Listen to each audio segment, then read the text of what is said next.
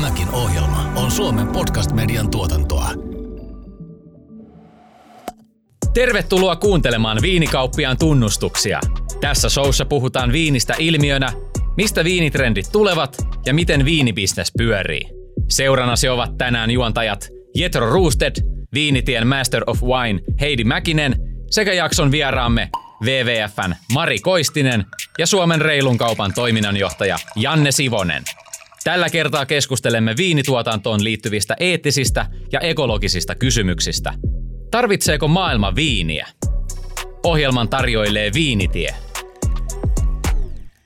Niin, väite on, että luomuviini on se ainoa oikea valinta. Ää, viinihän on maataloustuote. Mistä maatalouden suurimmat rasitteet ympäristölle nyt sitten syntyy? No aika monesta tekijästä. Tietysti siitä, että ensinnäkin se maatalous vie todella paljon peltopinta-alaa, viljelypinta-alaa tai laidunalaa tai muuta ja sen alta häviää sitten niin sanottu villiluonto. Eli tämä on yksi syy etenkin WWFlle, miksi me puhutaan niin paljon maataloudesta. Mutta totta kai se maatalous aiheuttaa sitten paljon muitakin ongelmia, että se maanmuokkaus, se kuluttaa sitä ja köyhdyttää sitä maaperää. Siellä on torjunta-aineet, keinolannotteet ja muut, jotka sitten omalta osaltaan vaikuttaa sitten siihen meidän kokonaisuuteen ympäristössä ja sillä on myös esimerkiksi vaikutuksia vesistöihin ja ilmastoon tämän maaperän ohella ja sitä kautta meidän kaikkeen luontoon, siihen eläimiin, eläimiin ja sitten lopulta myös meihin ihmisiin, että, että onhan me nyt nähty tässä pandemiankin yhteydessä, että yksi tekijä siellä on meidän eläintuotannon aiheuttamat ongelmat. Ja tämä ihan samat lainalaisuudet koskee myöskin luomuviinejä samoin kuin muuta, muuta maataloutta. Et, et toki se, että se luomu ei välttämättä ole se kaikista niin kuin ainoa ratkaisu ja se kuva on ehkä niin kuin vähän moniulotteisempi kuin vaan puhutaan siitä niin kuin alkutuotannon ekologisuudesta. Ja sitten se, että esimerkiksi kun ei käytetä synteettisiä kemikaaleja tai, tai lannoitteita, vaan käytetään kaikkea vaan orgaanista, niin sitä orgaanista ää, torjunta-ainetta voidaan joutua käyttämään paljon enemmän kuin tämmöisiä synteettisiä väkevämpiä myrkkyjä, mikä tarkoittaa sitten taas sitä, että joudutaan ehkä tarhoilla käymään useamman kerran traktoreilla, mikä sitten toisaalta taas aina kompressoi sitä maata ja tuo sinne sitten taas niinku, ää, dieselpäästöjä tai, tai mitä päästöjä onkaan, mitä käytetään, käytetään niitä traktoreissa, niin se, se väitteesi siitä alussa, että luomu olisi ainoa oikea ratkaisu, niin se on vähän moniulotteisempi ää, lähtökohta, kun mietitään, että mikä tuote on ekologista.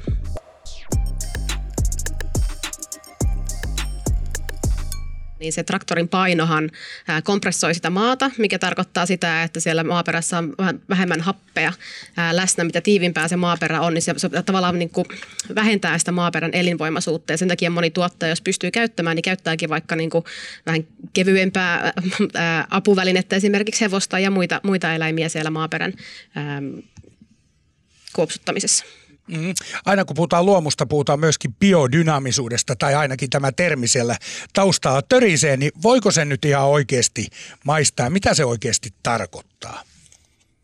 No, eihän näitä varmasti voi maistaa ylipäätään. Eihän yle, yleisestikin, jos puhutaan elintarvikkeista, niin ei niistä maista, että onko ne tuotettu luomuna vai onko ne tuotettu biodynaamisena noin yleisesti, jos sokkotesteihin mennään.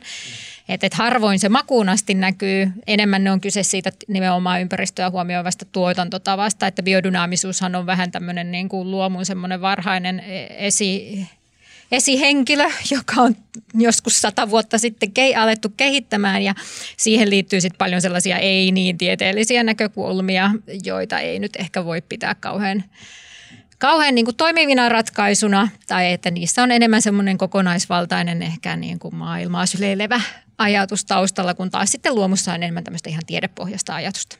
Voiko tämmöisiä luottaa?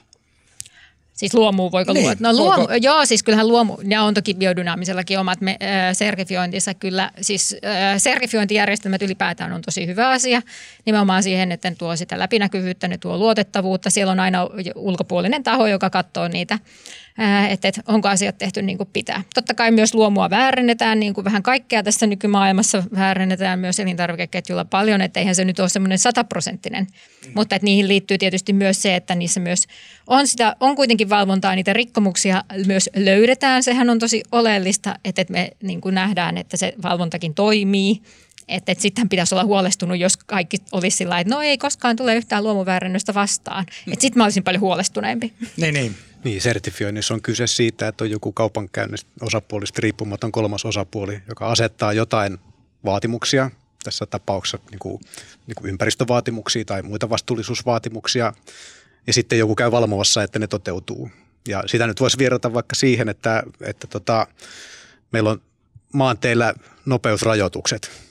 Et, et, ei, ei saa ajaa yli, vaikka moottoriteillä 100, yli 120. Jos niitä vaatimuksia olisi, ei olisi, niin varmasti tota, niin, ajattaisiin niin kuin paljon kovempaa. Mutta jos nyt vaatimuksia on, niin sitten niin kuin varmasti ajetaan ikään kuin, että se hiljentää nopeuksia. Ja sitten jos vielä valvotaan sitä, että niitä nopeuksia noudatetaan, niin se hiljentää niitä vielä enemmän. Ei se tarkoita, että ei kukaan koskaan ajaisi ylinopeutta, mutta se niin kuin varmasti vähentää sitä ylinopeutta. Niin sama, sama tavallaan siinä sertifioinnissa. Ja kyllähän nuo sertifikaat myöskin on kuluttajille ehkä niin kuin helppo lähtökohta siihen, että, että osataan tehdä vähän niitä niin kuin vastuullisempia päätöksiä. Ja kyllähän me nähdään se viinin parissa esimerkiksi siinä, että, että esimerkiksi niin kuin meidän monopolissa Alkossa ää, luomutuotteet tai ainakin tämmöiset vihreän valinnan tuotteet on tosi kovassa kysynnässä.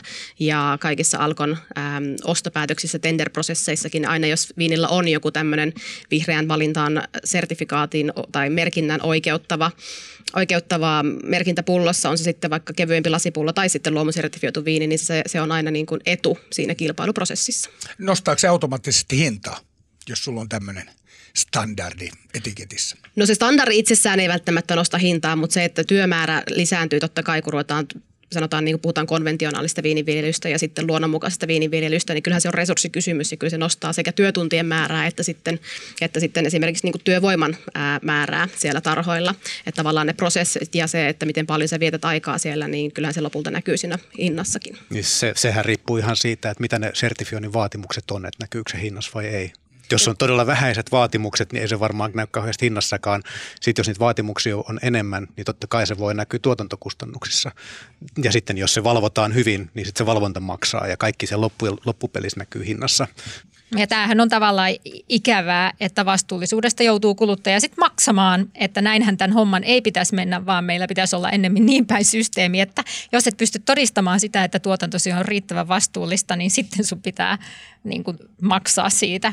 Et, et mutta miten Mari kiinnostaa se, että pitääkö, pitääkö viinin tuotannon, tai jotenkin mä oon miettinyt paljon sitä, että, että voitte olla eri mieltä, mutta eihän me, eihän me tarvita viiniä, niin pitääkö jotenkin viinin tuotannon sitten kuitenkin olla mahdollista kaikkialla ja mietitään niin ruoantuotantoa, että mekin Suomessa ollaan vähän niin kuin ääriolosuhteissa monenkin vihanneksen viljelymenetelmien suhteen ja, ja joudutaan käyttämään kasvihuoneita, niin taas niin kuin viinin tuotannossa puhutaan vaikka Etelä-Afrikasta, jossa on ollut pitkään pulaa juomavedestä, niin onko se sitten kuitenkin, onko se jotenkin niin kuin epä eettistä valmistaa viiniä ja käyttää siihen ehkä sitten niin kuin sitä kasteluvettä siinä, siinä samassa tilanteessa, kun kaikki ihmiset ei saa puhdasta juomavettä? No tämä on kyllä tosi hyvä kysymys ja semmoinen isompi ehkä vastuullisuusproblematiikan juttu, että en näe sitä maailmaa sellaisenakaan, etteikö meillä nyt voisi olla viinintuotanto. Se on ihan perusteltua monista syistä monilla alueilla. Lähtien siitä, että ihan kaikkialla siellä, missä vaikka viiniä voidaan viljellä, ei välttämättä voida viljellä yhtään mitään muuta. Mutta että se, että pitääkö sen, että jos nyt sitten ajatellaan taas meidän ruokavalioratkaisuja, niin ihan totta, että viinihän ei ole mikään välttämättömyys, mutta on aika vähän sellaisia asioita, jotka loppupeleissä on meille välttämättömiä ja niistä sitten taas WWF-näkökulmasta oleellisin on se liha ja sen vähentäminen, että jos me siitä sitten vähennetään, me ei tarvita samanlaisia peltoaloja ää, niin kuin eläinrehun tuottamiseen, niin kuin me nyt käytetään sitä suuresta osasta meidän maapinta-alasta. Eli tällä hetkellähän joku 83 prosenttia viljelypinta-alasta menee puhtaasti eläintuotteisiin, joka kertoo siitä valtavasta mittakaavasta. Eli ensimmäiseksi mä lähtisin karsimaan sieltä, sieltä puolelta ja sitten voidaan siirtyä näihin sitten vähän niin kuin näihin, että onko nämä muut muut jutut sitten niin tärkeitä ja mikä missäkin maan osassa tai ympäristössä on sitten hyvä viljeltävä on sitten taas tosi monimutkainen ja hankala kysymys ja joka tulee muuttumaan vielä ilmastokriisin edetessä ja monimuotoisuuskysymysten laajenteessa, että, että esimerkiksi sellaiset alueet, joissa on viljelty viiniä perinteisestikin, niin niissä voi olla ongelmia sitten 30 vuoden päässä. Mm. Jos mennään tuohon Etelä-Afrikkaan ja sen kuivuuteen, niin, niin tota, Joo, se kuivuus johtuu toki varmasti osittain ilmastonmuutoksesta ja, ja siitä, että siellä ei ole niin kuin satanut riittävästi. Mutta sen lisäksi se, sillä on myös niin kuin poliittisia taustoja ja, ja niin kuin huonoa vesihuoltoinfraa ja semmoisiin liittyviä taustoja ja syitä. Ja, ja se, sillä tavalla sekin, se kuivuuskin palautuu itse asiassa köyhyyteen. Ja sitten jos me ajatellaan, että no mitäs me tällä, tätä nyt sitten ratkaistaan, että lopettakaapa viinin tuotanto kokonaan, niin eikö se kuulosta aika julmalta viestiltä niin kuin äärimmäisen köyhälle maalle, jolle se viiniviljely kuitenkin voi ö, mahdollistaa, niin kuin, kun se tehdään ympäristö- ja ihmisten kannalta reilulla tavalla, niin, niin myös niin kuin hyvinvoinnin kasvua. Että tota, varmaan Etelä-Afrikka ainakin hyvän aikaa vielä tulee olemaan yksi niistä maista, jossa sitä viiniä kannattaa kyllä kasvattaa, mutta sitten kun sitä kasvatetaan, niin sitten tietysti se täytyy tehdä hyvin ja vastuullisesti. Ja esimerkiksi niin kuin reilun kaupan viinissä niin on sitten niin kuin vaatimuksia tietenkin tuotteille siitä, että miten sitä vettä käytetään. Ettei se, ettei se tota niin, ainakaan siinä viinin tuotannossa sitten ole holtitonta se veden käyttäminen, niin kuin se jossain muissa muissa tilanteissa voi ehkä olla. Niin tästä on hyvänä esimerkkinä tämä viini, mikä meillä tänään on tässä lasissa, eli meillä Australiasta Barrossa välistä Torbreckin Old Vines Grenache Syrah Murvedre, joka mm, etikettiä lukemalla ei voisi tietää sitä taustaa ehkä tästä viinistä, mutta heidänkin tarhoillaan niin kuin osaa keinokastellaan, mutta tämä keinokastelu tehdään vain ainoastaan öisin, jolloin sitten taas ää, sitä kasteluvettä ei niin paljon haihdu kuin sitten taas päivällä auringon porottaessa ja kuumu, kuumuudessa. Ja sama juttu, niin kuin he vievät tätä ekologisuutta myöskin pidemmälle ihan sillä, että heidän suurin osa energiasta tuottaa aurinkopaneeleilla, että kaikkia tämmöisiä tavallaan niin kuin luomua ja sitä alkutuotantoa pidemmälle vieviä, vietyjä ekologisuuden juttuja on myöskin paljon käytössä viinimaailmassa, vaikkei se etiketissä lukiskaan. Haluatko enemmän irti viinistä?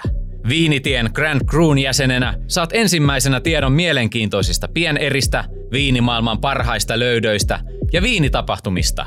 Liity osoitteessa viinitie.fi. Jatketaan seuraavaksi siitä, mitä kuluttajan kannattaa sitten ottaa huomioon viiniä valitessaan. Niin, no pointtina tuohon Mari, mitä sanoit tuosta aiemmin tuosta, että pitäisi niin lihaa, lihan syöntiä vähentää, niin onhan se samalla lailla niin kuin tämmöisistä niin kuin tuhta- ja punaviineja ajatellaan aina siihen niin kuin lihan kanssa. Ja varmasti niin kuin osa tuottajien etiketeissäkin lukee aina suosituksena, että tämä toimii, toimii niin kuin parpikoen lihan kanssa ja, ja koville juustoille ja noin poispäin. Että ehkä siinäkin voisi miettiä sitä, että lähtisi suosittelemaan lähtökohtaisesti vähän erilaista ruoan ruokaa sen viinin kumppaniksi kuin sitä perinteistä lihaa ja punaviiniä kombinaatio. Joo, no mitä asioita kannattaa ottaa huomioon, kun lähtee etsimään sitä ekologisempaa viiniä tai muuta elintarviketta? No kuten tässä nyt tuli esiin, niin mä puhun mielelläni semmoista ihan ruokavaliotason ratkaisusta, että sitten semmoinen niin kuin yksittäisten tuotteiden vertailu toisiinsa on joskus vähän, tur- tai siis sille ei oikeastaan kauheasti merkitystä että tyyliin, että syötkö se pastaa vai perunaa. Että se on niin kuin niiden ympäristövaikutusten kannalta aika pientä, mm. että verrattuna siihen, että, että, että ottaa sen suuremman linjan, miettii kuluttajana, että okei, että se lihansyönnin vähentäminen, se on ihan aidosti suomalaisten ruokavaliossa sellainen isoin ympäristöpäästöjen lähde. Ja siitä nyt ensimmäiseksi, kun päästään niin kuin minimoimaan sitä lihan määrää, niin, niin sitten voidaan ehkä alkaa niin kuin enemmän vertailemaan näitä ää, niin kuin tuotteita keskenään. Ja kuluttajina meidän on tosi vaikea ylipäätään sillä kaupassa tehdä niitä valintoja. Et no, onneksi on näitä helpottavia merkkejä, kuten vaikka nyt mainittu reilukauppa tai luomu tai joku muu sertifiointi, että jossa voit tehdä tuoteryhmän sisällä tiettyjä valintoja, mutta ei näitä ole kaikissa tuoteryhmissä tietenkään edes lainkaan olemassa. Ja on mun mielestä on vaan masentavaa, että se on edelleen, niin kuin sysätään sitä vastuuta sille kuluttajalle, että sun pitäisi nyt siellä kaupassa osata tietää ja tutkia, jaksaa käyttää aikaa tähän, kun mun mielestä paljon enemmän vastuuta pitäisi olla ensinnäkin lainsäädännöllä, joka päättää, että millaisia tuotteita meillä ylipäätään saa tuottaa, millaisia tuotteita meillä saa tuoda EU-hun, että pitääkö niissä pystyä näyttämään, että ne on ihmisoikeuksien tasolla tietynlaisia tai ympäristövastuun tasolla tietynlaisia. Onko tämä tuote aiheuttanut metsäkatoa, voitteko te varmistaa, että ei ole? Että tämä olisi se ensimmäinen, niin kuin tosi tärkeä lainsäädännöllinen juttu olisi päästä tähän tasoon. Ja sitten olisi tietysti myös toivoisin, että siinä koko ketjussa, että kaupat olisi esimerkiksi enemmän portinvartioina siinä, että mitä ne ylipäätään hyllyn päästä. Että tällä hetkellähän kauppa sanoo, että no, no me laitetaan sinne myyntiin, että sinne meidän superjättimarketissa niin kaikki, kaikille kaikkea ja kuluttaja sitten päättää ja hän, hän on se, joka vastaa. Ikään kuin kauppa ei voisi tehdä sitä valikoimavalintaakin jo. Että, että meidän ei tarvitsisi miettiä siellä kaupassa, että onko tämä vastuullisempi kuin tuo vaan me voitaisiin luottaa siihen, että ihanaa, että mun ei tarvitse käyttää tähän aivoja, että kaikki on niin kuin hoidettu edes jotenkin järkevästi. Mä, mä ainakin kuluttajana, niin toki siis kun sertifiointia edustan, niin arvostan sitä, että on vaikkapa reilun kaupan merkki. Mä löydän sen helposti sieltä sen tuotteen, joka, joka täyttää tietyt vastuullisuuskriteerit, mutta jos, niin kuin, jos se pitäisi 30 000 tuotteesta sit jokainen syynätä erikseen, niin ei mulla ainakaan hermot sitä kestä. niin, sä olisit viikoisia kaupassa. Niin, mä, mä menen kauppaan, niin mä haluan päästä sieltä mahdollisimman nopeasti ulos. Että sillä tavalla niin, niin tota, olisi kovin mukavaa, jos olisi mahdollista – mahdollista tota niin, semmoinen, että sinne ruokakoriin ei vahingossa eksy ollenkaan vastuuttomia tuotteita. Ja siihen me tietysti kaikki voidaan äänestäjänäkin vaikuttaa. Niin, ja äänestää jaloilla tai ei. Tänä päivänä on menty netin taakse aika kivasti. Kaikki sanoo niin kauppiat kuin kuluttajatkin, että kattokaa netistä. Jos siellä kaikki 30 000 tuotetta tai viini, viiniperheet käy läpi, niin siinä saa aika paljon selailla.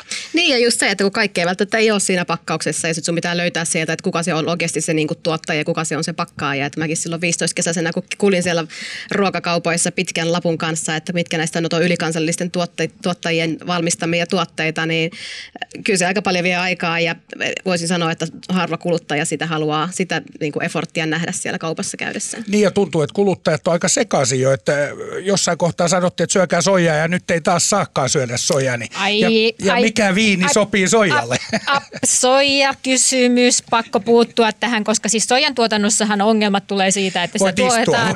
Tuo, no niin, heti alkaa, katsokaa, käry nousta suunnilleen, toivottavasti palohälyttimet ei reagoi.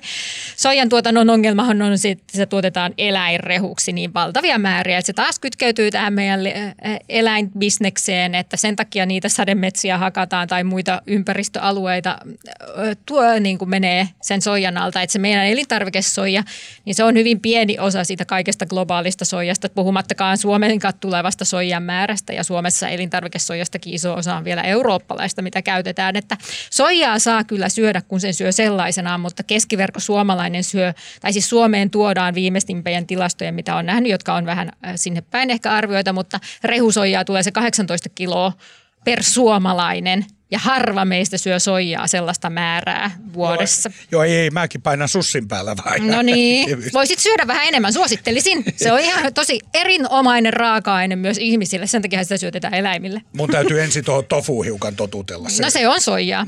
Okei, okay, no niin. Viinibisneksessä suurin hiilijalanjälki muodostuu kuljetuksesta, jakelusta ja varastoinnista. Viinitie on yrityksenä hiilinegatiivinen ja sillä onkin nykyään ekokompassin sertifikaatti. Viinitien vastuullisuustoimenpiteitä ovat muun muassa omien brändien muuttaminen hiilineutraaliksi tai negatiivisiksi, jätteestä valmistetun dieselin käyttö kuljetuksessa ja aurinkopaneeleihin sekä hiilinieluihin investointi. Samoin Viinitie pyrkii ottamaan portfolioonsa sertifioituja tuotteita – No miltä tämä kuulostaa WWFn korviin? No siinä oli paljon hienoja asioita. Mä en valitettavasti ole noiden monienkaan asioiden mitenkään suurasiantuntija, koska olen täällä ruokavalioratkaisuissa enemmän kuin sit siinä niin kuin kokonaisketjussa. Niin. Mutta sehän on ylipäätään niin kuin nestepohjaisissa tuotteissa on poikkeuksellisen iso rooli näillä kuljetuksilla ja pakkauksilla. Et verrattuna mihinkään muihin tämmöisiin normielintarvikkeisiin, niin, niin, niin niissä korostuu ne, koska usein se, sit se itse elintarvikkeen hiilijalanjälki – on mahdollisesti aika pieni. Niin kuin voi, no jos nyt ihan karkeasti otetaan vaikka vesipullo, niin itse se vesi, niin eihän silloin niin kuin juuri minkäänlaista ympäristövaikutusta. Heti limonaadilla on jo paljon isompia, mehulla sitten vähän isompia, viinillä sitten vielä isompi tavallaan. Mutta sitten se pakkauksen rooli siinä korostuu ja samoin se kuljetuksen rooli sitten näissä. Ja sitten tällaiset kaiken, kaikki kaikki keinot siihen suuntaan, että me saataisiin ympäristöä paremmaksi ja hiilen sidontaa kehitettyä tai käytettyä erilaisia energianlähteitä, niin on, on niin kuin hyvään suuntaan. Mutta sitten mä vähän täytyy sanoa, että hiilinegatiivisuustermi on, samoin kuin hiilineutraalius, ne on vähän sellaisia niin kuin häilyviä ja kuka niillä mitäkin tarkoittaa, niin, niin en ole meidän ilmastoasiantuntija, niin en sinällään, mutta pidän hyvin, hyvin varovainen olisin silloin, kun käytetään termiä hiilinegatiivinen. Niin. Ja sitten tavallaan se, että miten se saavutetaan, niin onko se niin kuin, totta kai niin kuin, mä näkisin, että mitä tahansa tehdään versus, että ei tehdä mitään, niin on parempi, mutta sitten taas kompensaatiomalli, niin se, se tavallaan ei ratkaise sitä kuitenkaan sitä alkuongelmaa, vaan se on sitten tavallaan niin kuin ehkä puhtaan omatunnon ostamista. Kyllä nimenomaan, että ensimmäiseksi pitää käyttää kaikki mahdolliset keinot siihen itse tuotannon tai muun ketjun niin kuin vähäpäästöisyyteen ja sitten se kompensaatio on ihan se viimeinen, niin kuin josta, josta sitten tiristetään ne mutta sitä ennen kaikki muut keinot käyttää. Ja meillähän on Suomessa tosi hyvä systeemi, kun meillä niin kuin pantillisista pakkauksista noin 97 prosenttia jopa kierrätetään, mutta EU-ssahan tämä ei missään nimessä ole näin, että Suomi on niin kuin ihan yksi johtavia, johtavia äm, maita tämän kierrätyksen suhteen, mutta sitten tavallaan kun miettii just tota niin kuin ekologisuutta versus sitten taas työmarkkinat, että tavallaan niin kuin ekologisuusempaahan olisi tuoda viiniä ympäri maailman ää, markkinoille isoissa tankeissa ja pullottaa se vasta sitten siellä, mutta Janne, olisi kiva kuulla sun kommentti siihen, että tavallaan sitten jos me esimerkiksi niin Etelä-Afrikan kohdalla, jos tämä tehtäisikin niin kuin tilalla tai pullotus tai siellä lähtömaassa, tuotantomaassa itsessään, niin sehän taas niin kuin lisäisi paikallista työllisyyttä. Mm. Joo, hyvä pointti. Itse asiassa hyvä esimerkki siitä, että nämä vastuullisuusasiat harvoin on semmoisia niin täydellisiä niin mustavalkoisia on-off-kysymyksiä, vaan, vaan tota, niin on aina monia näkökulmia, jotka sitten niin kuin voi vaikuttaa välillä niin kuin sillä tavalla, että on niin ristiriitaisiakin tilanteita, voisiko sanoa vastuullisuusmielessä. Ja, ja tässä tietysti niin, niin kuin siinä mielessä voi ajatella, että on, että jos nyt kysyt vi, etelä-afrikkalaiselta viinin tuottajalta, niin ihan, ihan saletisti se mieluummin tota, ää, lisäisi sitä jalostusarvoa siellä alkutuotantopäässä, tekisi sen tuotteen mahdollisimman valmiiksi siellä, jolloin siitä sitten saisi tietysti enemmän rahaa ja se voisi, jos se raha jakautuu reilusti siellä, niin, niin, niin, tota, niin tulee hyvinvointia sitten enemmän ihmisille. Mutta sitten taas täytyy ottaa huomioon myös nämä niin kuin ilmasto- ja ympäristöseikat tässä myös. Ja tämä on sitten tämmöistä tasapainoilua ja, ja, ja niin kuin, ää, mitä missäkin niin kuin asiassa painotat, niin ei siihen ole varmaan mitään niin kuin yhtä ainoata oikeaa vastausta. Niin, kysymykset on valtavat. Onko muuten paljon sellaista, että ihmisoikeudet olisi niin kuin luonnon kanssa vastakkain, vaikka nyt se Etelä-Afrikassa sitten? Poljetaanko näitä? Ää, no ne, niillä on usein kytkös toisiinsa. Eli jos, jos ihmisoikeuksia pol, poljetaan, niin aika usein sillä on ympäristövaikutuksia. Tietysti toimeentulo on ihan yksi niin kuin perusihmisoikeus sekin. Ja jos ihminen ei tule sillä tuotannollansa toimeen, niin sitten se todennäköisesti sitten laittaa lapsensa pellolle tai hakkaa sademetsää, joka näkyy sitten niin kuin metsätuhoina. Eli tota niin, sillä tavalla niin, ympäristö on vaikea, niin ympäristökysymyksiä on vaikea hoitaa hyvin, jos myös ihmisoikeudet ei toteudu. Niin, niin ja tuosta kun mainitsit Etelä-Afrikan taas, niin Vinpro vuonna 2016 julkaisi aika niin kuin, kauhistuttavia lukuja suoraan sanottuna, että se sanottiin, että Etelä-Afrikasta vaan jopa 13 prosenttia tuottajista saa siitä viinin tuotannosta työstään järkevän korvauksen. 44 prosenttia saa just ja just niin kuin pääsee plus minus nollatilanteeseen ja jopa 40 prosenttia tekee tuotannollaan tappiota. Et siinä ei, niin kuin, ei tiedä, että mistä, mistä lähtee sitä ongelmaa purkamaan, että onko se niin kuin markkinavastuu vai poliittisen päätännön vastuu vai mikä se on. Että